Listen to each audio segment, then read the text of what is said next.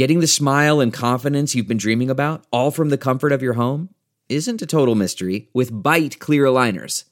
Just don't be surprised if all your friends start asking, What's your secret? Begin by ordering your at home impression kit today for only $14.95.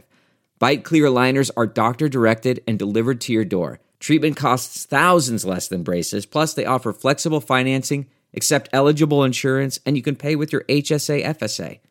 Get 80% off your impression kit when you use code WONDERY at Byte.com. That's B-Y-T-E dot com.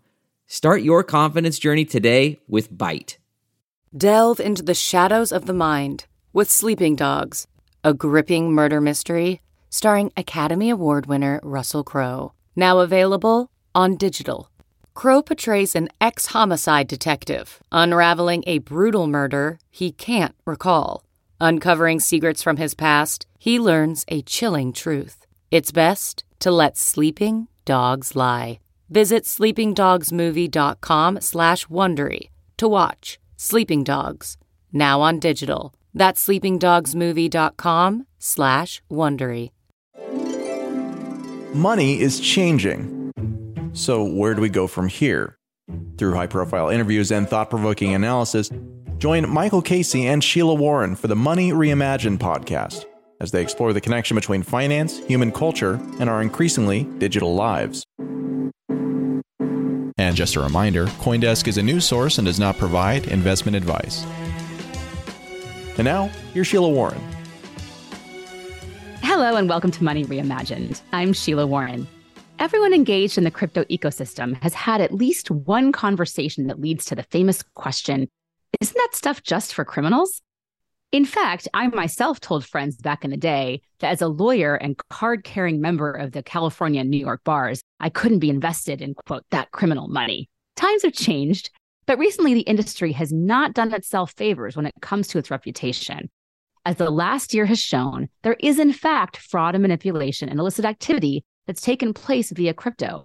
Though to be clear, the biggest news stories are adjacent to, not about crypto itself. As we know from our time on Money Reimagined, things are never so simple. The conversation around crypto and national security is a lot more nuanced than, quote, crypto is for criminals. And governments are generally aware of that reality. Here are a few facts. In 2022, only 0.15% of crypto transactions were illicit. This is compared to estimates of 2.5% traditional finance, which faces its own set of measurement challenges. We've also seen recently some of the largest seizures of illicit funds enabled by the traceability of blockchain. For example, the seizure of over 50,000 Bitcoin in November 2021 was the largest in the US Justice Department's history, and the perpetrator recently pled guilty. So even if criminals might be using crypto, they're getting caught. At the same time, it's important to keep in mind that dirty money in the financial system can have devastating effects. So there's a very complicated web of actors focused entirely on the task of maintaining financial integrity and national security. With that, it's time for this week's dose of alphabet soup. To start, standards around money laundering and countering the financing of terrorism are commonly referred to as AML, anti-money laundering slash CFT, countering the financing of terrorism. These standards are set by a body called the Financial Action Task Force, also known as the FATF. From there, there's a large web of actors involved in supervision, investigation, and enforcement of these standards that sit within national governments. This includes financial intelligence units, central banks, and financial conduct supervisors. These entities generally partner with the private sector and service providers to monitor suspicious activity in the financial system. Now, these standards are deeply woven into the fabric of financial services. So, changing or adapting them takes an immense amount of global coordination, education, and negotiation. And as we know, blockchain brings about both new opportunities and new challenges. So, how do we square the circle? To discuss this week, we're joined by two of the foremost experts on this topic. Dr. Marcus Pleyer was the former president of the FATF, which is noted as the body that oversees global standards for AML and CFT. He now serves as Deputy Director General in Germany's Federal Ministry of Finance, with responsibilities for policy development and international engagement. Prior to his current role, Dr. Pleyer headed the Division for International Financial Markets, served as head of cabinet for Germany's federal finance minister, and was a senior advisor in the federal chancellery. Yaya Fanusie is Director of Policy for AML and Cyber Risk at the Crypto Council for Innovation and an adjunct senior fellow at the Center for New American Security. He began his career as an economic and counterterrorism analyst in the CIA, then worked as Director of Analysis at the Foundation for Defense of Democracies Center on Sanctions and Illicit Finance, and led research on sanctions evasion and terrorist financing threats. He's testified before Congress multiple times on illicit financing issues. Since my co host Michael Casey is away this week, we're going to jump right to our guests. I am really excited to chat about this critical issue, which to me exemplifies the global nature of our financial system. So, Marcus, I'd love to start with you and just get your take as the former head of FATF. How is new technology changing the way that FATF and other bodies, national governments, are thinking about these issues around AML and CFT?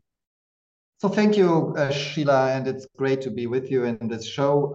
So new technology um, has a twofold impact on the FATF. One is, um, as you just framed it in, in for the industry, it's the opportunity side.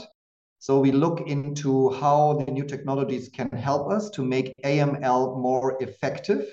This is artificial intelligence. These are uh, tools to find the criminals in on, on blockchain. There are many different tools. And of course, we look at the risk side um, and see how criminals can use new technologies. And uh, we have a so called risk and trends monitoring group, which consists of national prosecutors, policemen, investigators who uh, bring together the experience from 206 jurisdictions. So we very early see when new technologies are misused by criminals at any place of the world.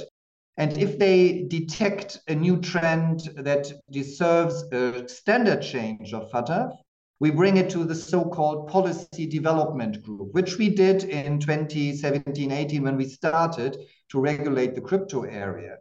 There, the new standards are developed and they are discussed among the various governments that are part of FATF and then we go into a discussion and consultation with the private sector.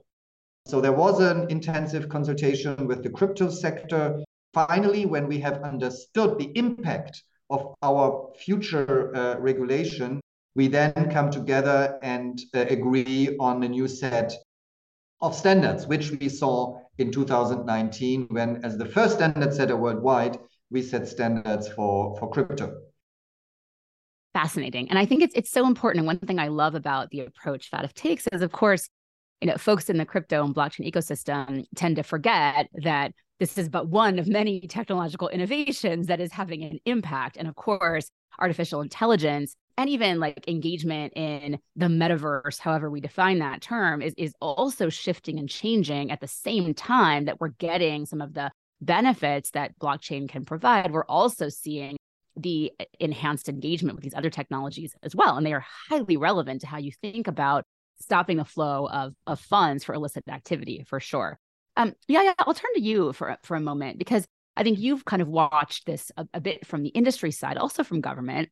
But I'm curious if you can kind of tell us what you've observed and maybe this is you know just tell us hmm. kind of your, your story and how you got engaged in this topic and what you've seen emerging from the industry across the past couple of years Sure. Thank you, Sheila. Great to be with you and uh, uh you as well, uh, Dr. Pleyer. I guess I would put the heading of all of my experiences following my professional curiosity. You know, that's how I got here. And for the record, you know, I always like to point out that I'm a former CIA analyst. You know, I left the CIA that was over 10 years ago.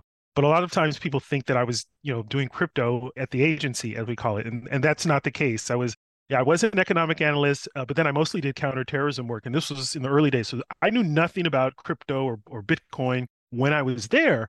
And in terms of how I stumbled upon this later when I left government, I was working in the think tank world here in Washington, D.C., at a national security think tank, again, focusing on economic issues.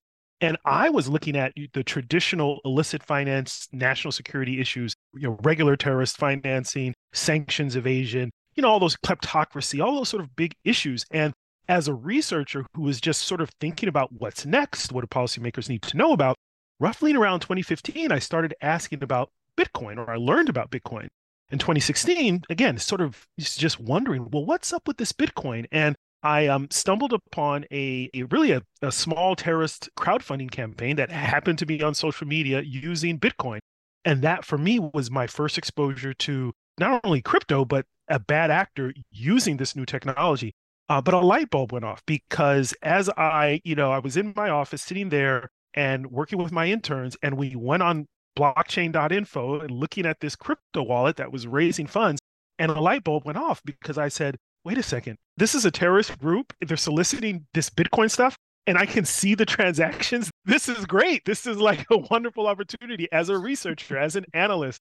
Uh, so from there, you know, I started looking at these issues around crypto, started getting more exposed to the industry, and really developing a respect, you know, in many ways for this technology, for what was possible.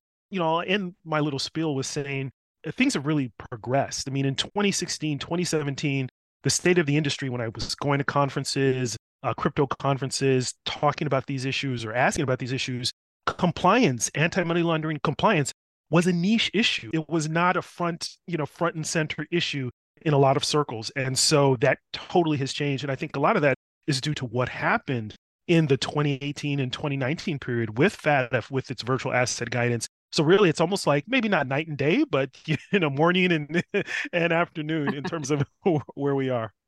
Maybe breakfast and tea time. There's so much to unpack here. I think what we see globally is a set of kind of global principles, like largely promulgated by the FATF, that are kind of locally realized, right? And to the extent that there might be differentiation in that realization. So that's challenging because pushing activities offshore, using that term, respective to any jurisdiction, can raise a lot of challenges around any country's ability to investigate and take enforcement actions. So maybe we can just walk through some of the mechanics around this, things like, you know, SARS or, or other kinds of mechanisms that are used uh, in order to kind of create a more global network for flagging activity that might be relevant. It might be spotted by one jurisdiction, for example, but be kind of located, you know, offshore of that jurisdiction. So if we can start with some of the mechanics around how this global cooperation works. Marcus, I'll turn to you to kind of talk about how those global principles are established and what it might take to shift them, but also the extent to which the the national level governments have responsibility for kind of thinking about how to enforce them. Maybe we'll start there. Yeah, thank you. Um, well, um, as the FATF is a policy development group and also a group that monitors countries with implementation, first task of the FATF is now to um, monitor the, the implementation of the new standards, which they do by their main product, which is the so-called mutual evaluations of, of countries. Um, and um, there is some kind of um, pre-product, I would call it, and that is something we especially develop for the crypto um, area, and that is that we conducted so-called 12-month reviews.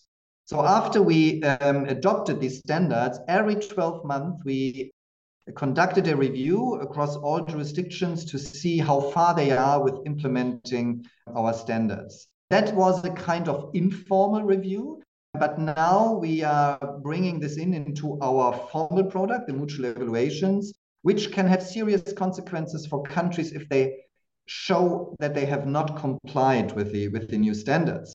It can, in the end, even lead to a so-called listing of countries, which, which means we put them on a gray list or even on a blacklist if we see that they have not uh, implemented the new standard effectively. Uh, and I say effectively because we not only expect from countries that they implement these new uh, standards into their legal system, but that they also apply this effectively on the ground. And we currently indeed see something that is worrying, and that is that in countries where the FATF standards were implemented effectively, some of the industry is moving away to countries that have a lighter touch regulation approach and which have maybe their mutual evaluation not now, but maybe in five years' time. So, how do we cope with this? And that is indeed a matter more for national um, agencies, investigators, and they work mostly through international cooperation uh, by the so-called Egmont Group, which is the group that connects the different FIUs, the financial intelligence units, which are the receivers of the suspicious transactions reports, right? So if uh, in, in one country you see a suspicious transaction and that is issued, filed, or shared with the financial intelligence unit, and you see it has a global or at least a bilateral or trilateral dimension, and it's moving from one country to the other, or it's moving within the, the blockchain, then the FIU can contact other FIUs and uh, compare the data, uh, share the data, and provide it to the investigators to finally find the criminals uh, physically and bring them uh, uh, to justice. Okay, so let's break that down, right? Because it's it's a it's it's a very it's a sophisticated network that operates globally. And so what happens is you get these standards that are put out by an international body. There is then localization of those standards.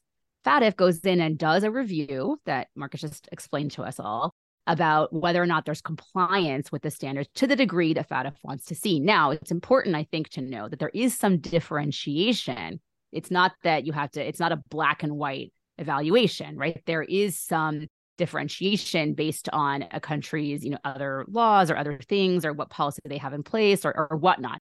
For some countries, you know, maybe they were buttoned up in a way that is very compliant already with a new standard, whereas for another country, they might have a long way to go, and uh, it, it, there is variability. Now, I think what you're suggesting is that there are some countries that deliberately take a lighter touch. And we can dive into the reasons why that might be. To some, you know, it might be for some, it might actually be to attract a certain kind of economic activity, you know, to their uh, within their borders.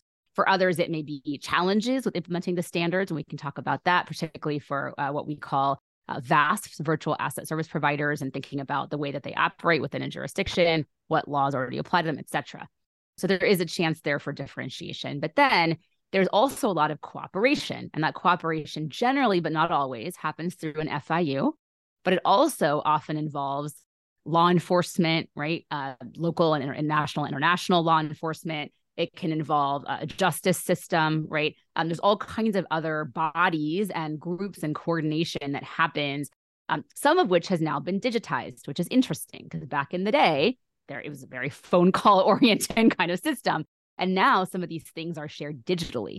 So maybe yaya you can talk about the practical mechanics around some of this and be even thinking about SARs and like what that means right? If the flag is thrown um, what does that actually mean in terms of the responsibility for a crypto service a vasp essentially uh, on a vasp and what is their obligation to respond? And how have you seen that kind of either shift over time or how have you seen that manifest within the industry one thing to point out is, you know, a lot of these problems are, you know, not just localized to the crypto industry, yes. right? The the problems between, you know, in terms of information reporting, collaboration, communication between FIUs, right? These are long-standing issues. And so now you put the crypto, you know, a more nascent industry which maybe the distinction here is that crypto is born out of the tech sector, right? It's not born out of the financial sector. All the services, all the protocols, procedures, reporting, uh, you know, all, all the compliance uh, requirements, that's been in the realm of of the financial services industry for decades right it's in fact many people say right financial services is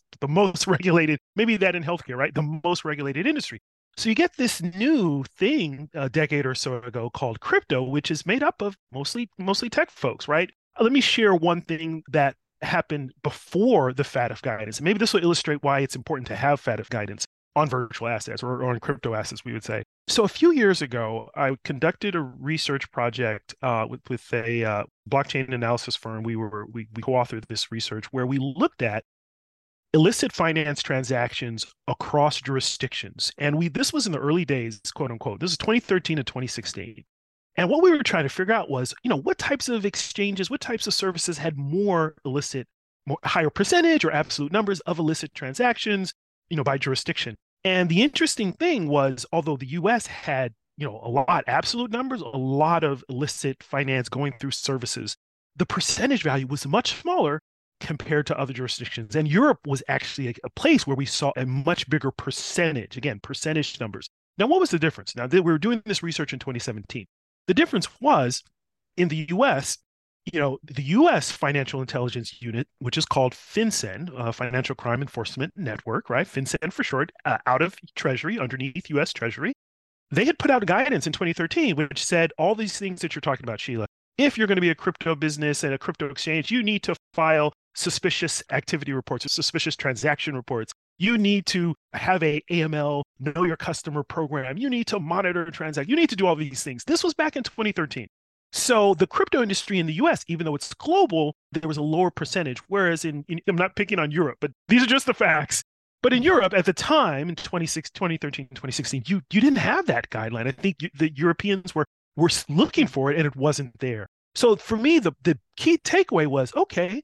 Wow, if you simply have clear regulations about what to do if you're crypto business, what requirements you, you need to fulfill, et cetera, that really reduces the illicit traffic that can go through your your services. And thankfully, I think you know a few years later with this FATF guidance, I think now we're seeing jurisdictions adjust Sheila, if you allow, and I, I, may come in, this very much reminds me of, of a story. You know, I started actually um, as a supervisor in the securities area. And my elder colleagues always told me that in the 70s, 80s, the securities market in Europe was Wild West, not regulated. But in, in the United States, much more regulated, right? And uh, decades later, we followed up in Europe and now have a very much regulated market. And um, all the criminal activities that we saw in the 70s, 80s have vanished. So this very much, I think, is comparable to what we see in, in crypto. United States was a forerunner in regulation on crypto. In Europe and in other parts of the world, I think we saw less regulation, and for that reason, we saw much more financial crime. And this is now changing uh, very much in parallel what we saw decades ago with the securities market. It's really interesting. And of course, we're talking, when we talk about regulation, we're talking about the specific area of AML and CFT and kind of the pulling over of pre-existing standards in the US into this new space as kind of a default mechanism, which didn't necessarily, to the point, happen everywhere. Now, I'm curious to switch gears a little bit because, of course, and Yaya, you, you mentioned this. Maybe we'll start with you on this one you know there are attributes of the blockchain that actually make some of the investigations and other things um, significantly easier right and, and, there's analytics and other kinds of things that have now have sprung up around this the, the fact that anybody who has a pretty rudimentary frankly amount of knowledge can actually look at a block explorer and observe a transaction we saw this happening you know on twitter around some of the ftx money that was moving and people kind of watching that in real time you know whether that popcorn in hand, depending on who you were, I suppose. How can we take advantage of the realities around the technology? What are the hmm. limitations that sort of assuming we need to have the same system put into play? That is a you know very complicated issue. Obviously, what does this technology allow? And the the biggest difference now is that you have a public ledger where the data is available. So, and, and and you're right when you said even just a rudimentary tools, looking at a wallet on a regular blockchain uh, browser, which is what I did when I started, even without a tool, just working with my interns and and looking at the wallets, following the wallets, you can learn a lot, right? So the technology allows probably for more sophisticated analysis because there's just more data. There's more data that's available. That so if you're an investigator, you can do more. You have just more um, fidelity in terms of what's actually happening. So how do we deal with the challenge, the sort of the de-risking? I think de-risking is the term that many people may may or not know about, right? Which is the fact that because of the AML CFT regime, institutions don't want risk. They don't want to invite risk because of regulators. So they actually are going to use data, the data about a potential customer, the data about a jurisdiction, data about previous behavior to potentially exclude. You know that's an ongoing issue crypto or not. I don't have an easy answer for it. But the thing i would say is that the opportunity actually may lie in the industry itself. I actually think it's going to come more from the technology in terms of how to solve this problem. Because you're right sheila the current framework you know across jurisdictions is an old framework it's an old framework that we are trying to update a little bit with technology but when you think about it, how do frameworks get developed? They sort of get developed because of what is happening in the industry, what is happening in the public, what are people using, what are institutions using.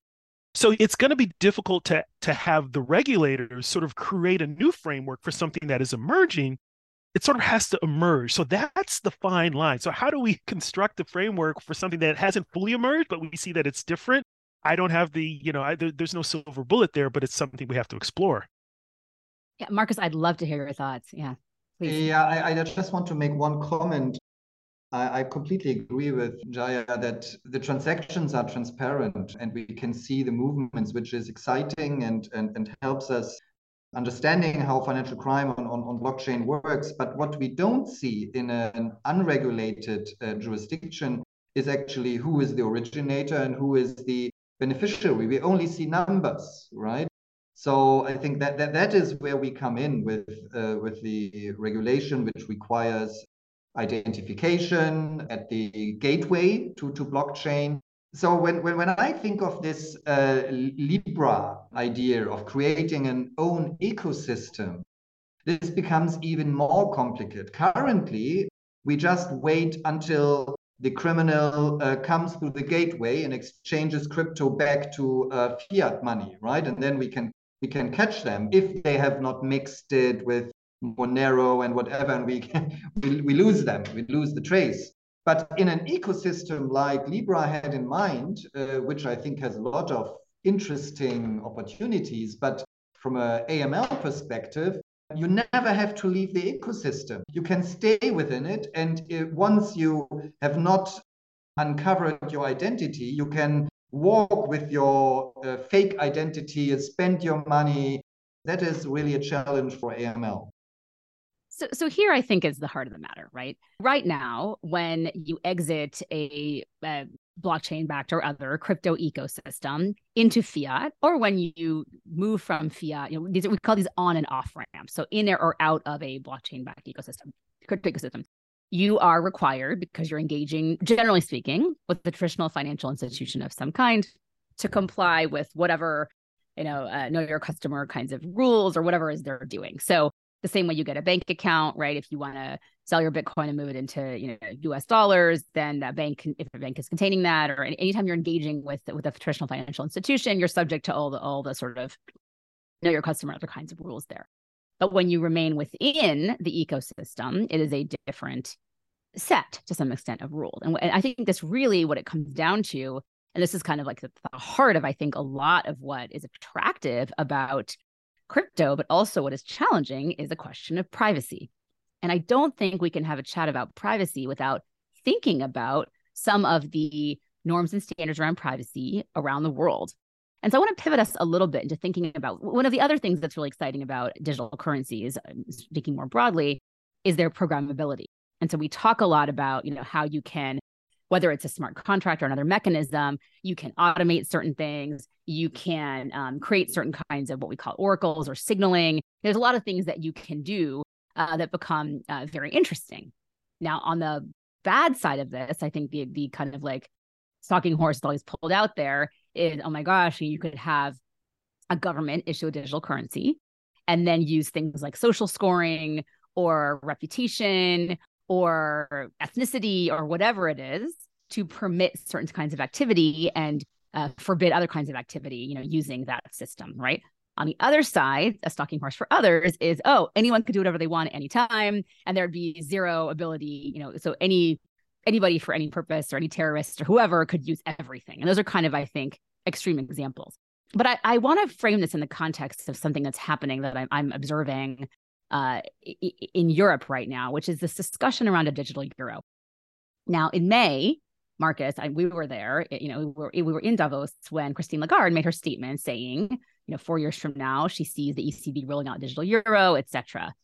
And this year, we're seeing quite a bit of political anxiety about that activity because of this reason, in part of programmability and also around the question of privacy. Now, in context, we have China, who well in advance of May rolled out digital yuan within their borders, to be fair, although that is no longer entirely the case. But for a period of time, that was just within China's borders. But already we've we've heard evidence, at least I certainly have, um, of this being used to differentiate, you know, parts of the population here and there, depending on not through social scoring, something like that, but just easier availability of certain kinds of services to certain parts of the population based on geography primarily at the moment. But nevertheless, that has been something that has been flagged by human rights and other activists within the country. So I'm curious to just get reflections on A, the global nature of privacy, how we think about programmability of money, and specifically, I'd love to get comments on the digital euro in the context of the political realities that are happening now in Europe post Brexit and the concerns I think that we're seeing expressed by a lot of European governments around A, being a foil to whatever China is offering, and B, thinking about how to engender privacy for citizens as really a fundamental digital human right.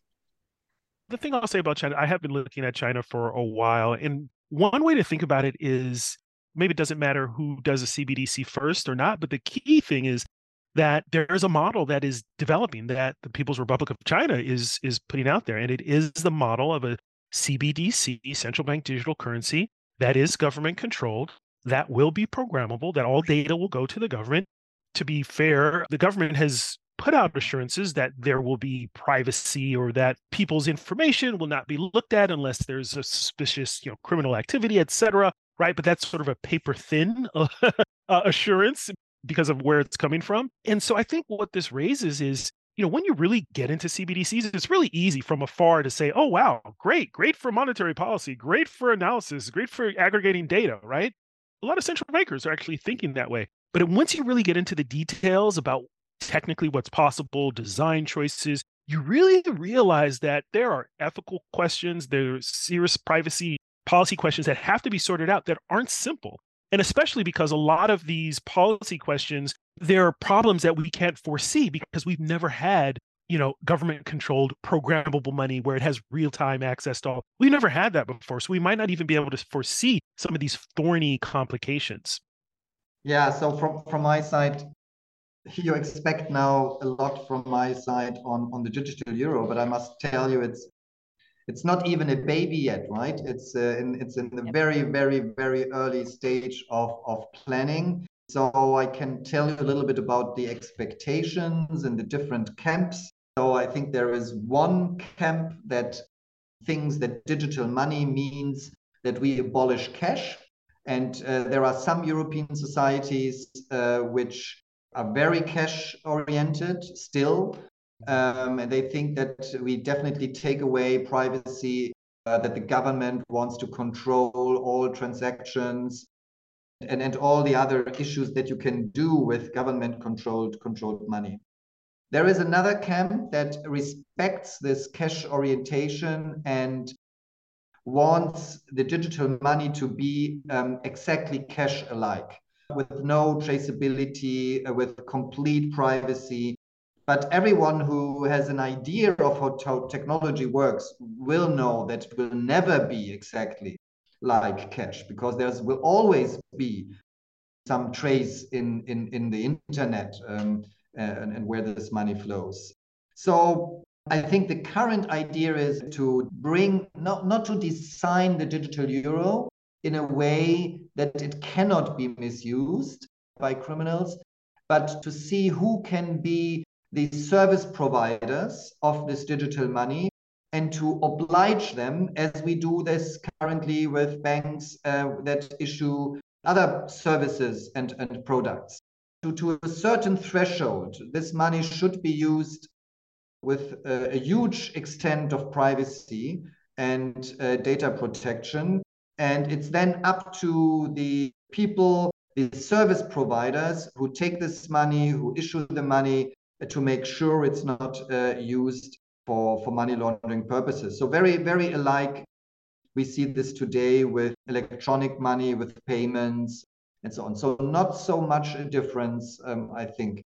You know, the kind of uh, one of the big jokes that I always find sort of entertaining is that you know if you if you imagine someone trying to pitch cash, you know, be like, we're gonna have this ability to exchange value and it's completely untraceable, and you know, like people would be like, what are you, what? I mean, it would never get off the ground, you know, and yet that is the default. It really is. And, and I, I thought something was so interesting that I heard today, which is, you know, at the time a lot of our rules were created, people were transacting pretty much in cash. Like that was the mechanism because a lot of our rules do date back to a time, you know, pre ATMs, pre credit cards, pre debit cards, pre any of that infrastructure And people were really going to a bank teller, pulling out a bunch of cash and paying for everything with cash, which was untraceable. And that is not that far back in our collective memory, our cultural memory.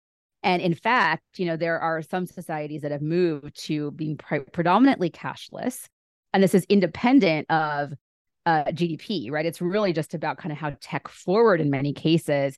It's about connectivity. It's about a lot of other things that are less about, I think, GDP or even the focus of the economy. They're really just about convenience factors, other kinds of things that that have happened in some parts of the world that haven't happened everywhere. And I think an ongoing question in development agencies is, you know, are we, is cash going to be the the last bastion for individuals in poverty to actually engage in transactions? Is it going to be harder and harder to actually engage using cash and to make purchases and, and payments using cash? Is that going to become a challenge? Is the gatekeeping around the ability to enter the financial system going to be predicated on infrastructure, connectivity, all these kinds of things, right? And that's a, a really big question and challenge that I, I, think about a lot, frankly. So it's it's just almost this this flip that we're seeing in society of, of the default modality, particularly in certain parts of the world. Now, all that being said, I do think you know that we we already have an awful lot of transaction visibility, let's call it, that was not originally contemplated by our financial system that's kind of emerged over the years. And I think that digitization of SARs and the ease of kind of filing a SAR, like all of that, like it's much easier to file one now. The responsibility to file one is easier. The ability for other agencies or other FIUs to kind of spot it and kind of flag it is easier. The ability for law enforcement to engage in, in this kind of thing is easier. The ability to get certain financial surveillance warrants is generally speaking, not everywhere, easier.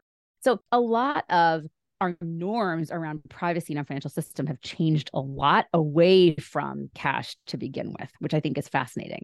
So I loved hearing your articulation, Marcus, of the different approaches and those who are like, look, cash worked for a very long time. It worked fine, you know, and a lot of things about it were were not problematic until we kind of create infrastructure that maybe made them a little problematic. And, and certainly in terms of exclusion, Of course, other people are like, look, cash is basically dead in some parts of the world. Maybe we lean into that model and think about accelerating it almost, right? Now, my personal view is that cash is never going to go away. Once you have it, I don't think you're ever going to not have it. So we have to accommodate a world in which a multiplicity of options do remain available. All that being said, the reality is more and more things are moving digitally online. And again, as noted, you know, blockchain is hardly the only technology that is influencing the way that we think about financial transactions or other kinds of financial services, including the provisions of you know credit or insurance or other lending, other kinds of things as well. We unfortunately are going to have to wrap in a few minutes, but where do we go from here? Right. So we we kind of walked through a lot of the complexity in this space, some of the challenges jurisdiction by jurisdiction, some of the challenges in getting a consistent view on things like privacy of the use of cash, et cetera. We've talked to some a little bit of some of the challenges that vast virtual service providers have around uh, engagement and compliance. Um, so, so where do we go from here, and what what is the path forward?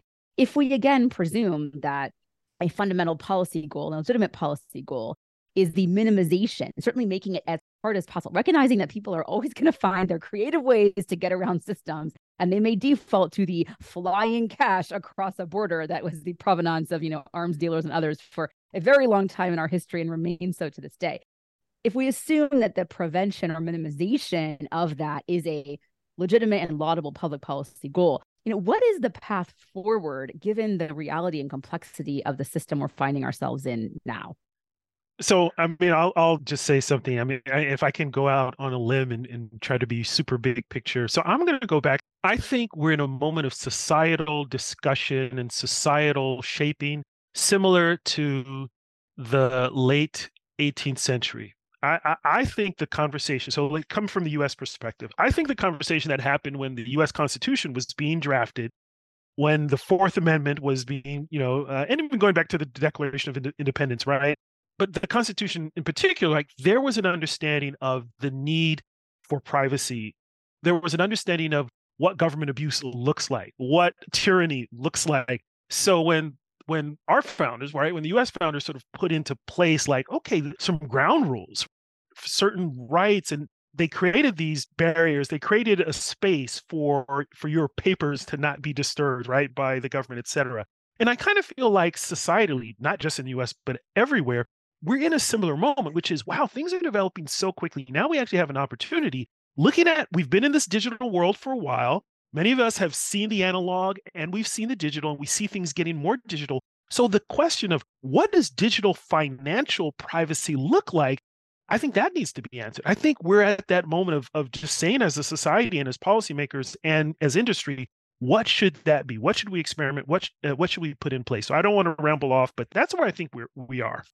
I totally agree. I'm just going to jump in here with host privileges, right? I absolutely agree. I mean, I think that we are one of the reasons you see a lot of political philosophy underlying people's engagement with these assets and with this space, certainly in the earlier days, was that people have, I think what's fascinating about this is you can have vastly different political philosophies about the legitimacy or value of government, all the way from best thing ever to we don't need it, you know, and you can find value and use in in this opportunity that that the crypto system presents. Uh, and I think we are having some very complicated and important conversations at the political level, leaving aside anything to do with crypto. We're seeing this all over the world with the rise of populism, you know, different kinds of uh, political philosophy, again, getting traction in ways that they they have not for a very long time. So I, think that that very much is reflective and symbiotic with what's happening broader in our society uh, and culturally. So I, I absolutely agree, and I do think that this particular, you know, narrow frame on that broader conversation is going to dictate a lot of how much traction certain kinds of views get if, if i put it frankly right? This is almost like a canary in a coal mine for that broader conversation in some ways because it already is a very highly regulated industry financial services right as general matter uh, to your point yeah earlier you know health insurance and financial services right? That's kind of the big three.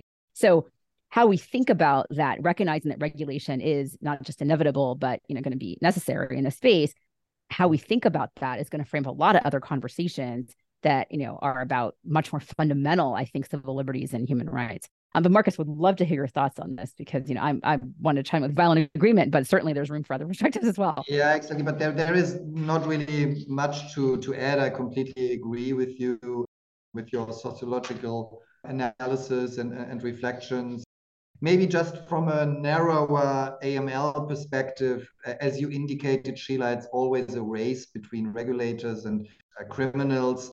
And my experience now, from a 30 year experience as a civil servant, is that the regulation is breathing in a way. It's becoming narrower when there is scandals, and it's becoming more flexible when when there when there is a calm period. And that is also true, I think, for AML.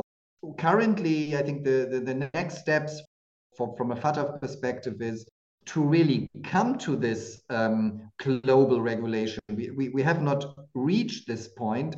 Uh, currently, it's, uh, I think, something around 50 something jurisdictions that have implemented our rules, but it's still uh, more than 100 out there that have not. So we need to really stop this loophole, stop this regulatory arbitrage uh, that we see. And then we have to face new challenges, which we haven't talked really about DeFi. And, and DeFi is a big, big challenge for, for AML because we don't have this traditional obliged entities that we uh, can make responsible for, for the AML obligations. So yeah, that, that from a very narrow perspective as an AML fighter, these are the next steps there's a lot to do. I mean, it is not an easy topic. I really appreciate the two of you helping me dive into it. You know, the one thing that I will say, just in conclusion, because we do have to wrap, unfortunately, is you know there are far more, like vast majority, really good actors in this industry than not, and and nobody is interested in something that they are pouring hours and hours of their time building. You know, uh, no one is interested in that being used by horrible people to do or fund horrible things that I can say with certainty, having now been in this space full time, you know, for for for almost six years, uh, and knowing most of the big players, I think that that is that is very much true. And so I'm heartened by the level of collaboration and discussion, you know, that I have observed personally, and that I know is ongoing, even outside of conversations that I or or the CCI team might be part of, around really understanding, you know, how do we take advantage of the opportunities presented here how do we recognize the new reality of technologies, not just, again, blockchain technologies, but other things as well? And how do we take advantage of new models of encryption, you know, AI, all this kind of stuff to make sure that what we are building is a secure system that can work for everybody in the world, ideally, but certainly as many people as possible that's not going to digitize forms of exclusion and bias that we've seen, which happen for a variety of reasons, some intentional or malicious on the part of even governments or private sector actors, but some just the result of zealous desire to comply, right? And, and almost paranoia about perceptions about a lack of extreme compliance with certain rules that may not be as easy or even as as optimized for this new environment that we're in. These are ongoing questions. They're hard questions, and it certainly uh, gives me a lot of comfort that folks like the two of you are at the forefront of these conversations and helping to move this all forward in a responsible uh, way. So, with that, thank you so much, Marcus Pleyer, Yaya Fanusie, for joining me today. Uh, next week, we're back with another episode of Money Reimagined and look forward to having Michael Casey back uh, for another episode of Money Reimagined. See you all then. You've been listening to Money Reimagined. Today's show has been produced and edited by Michele Musso. Announcements by Adaby Levine, and our executive producer is Jared Schwartz. Our theme song is by Shepard. If you have any questions or comments, we would love to hear from you. Please reach out to us at podcasts at Coindesk.com, subject line Money Reimagined, or leave us a review on your favorite podcast player. And from all of us at Coindesk and the Money Reimagined team, thanks for listening.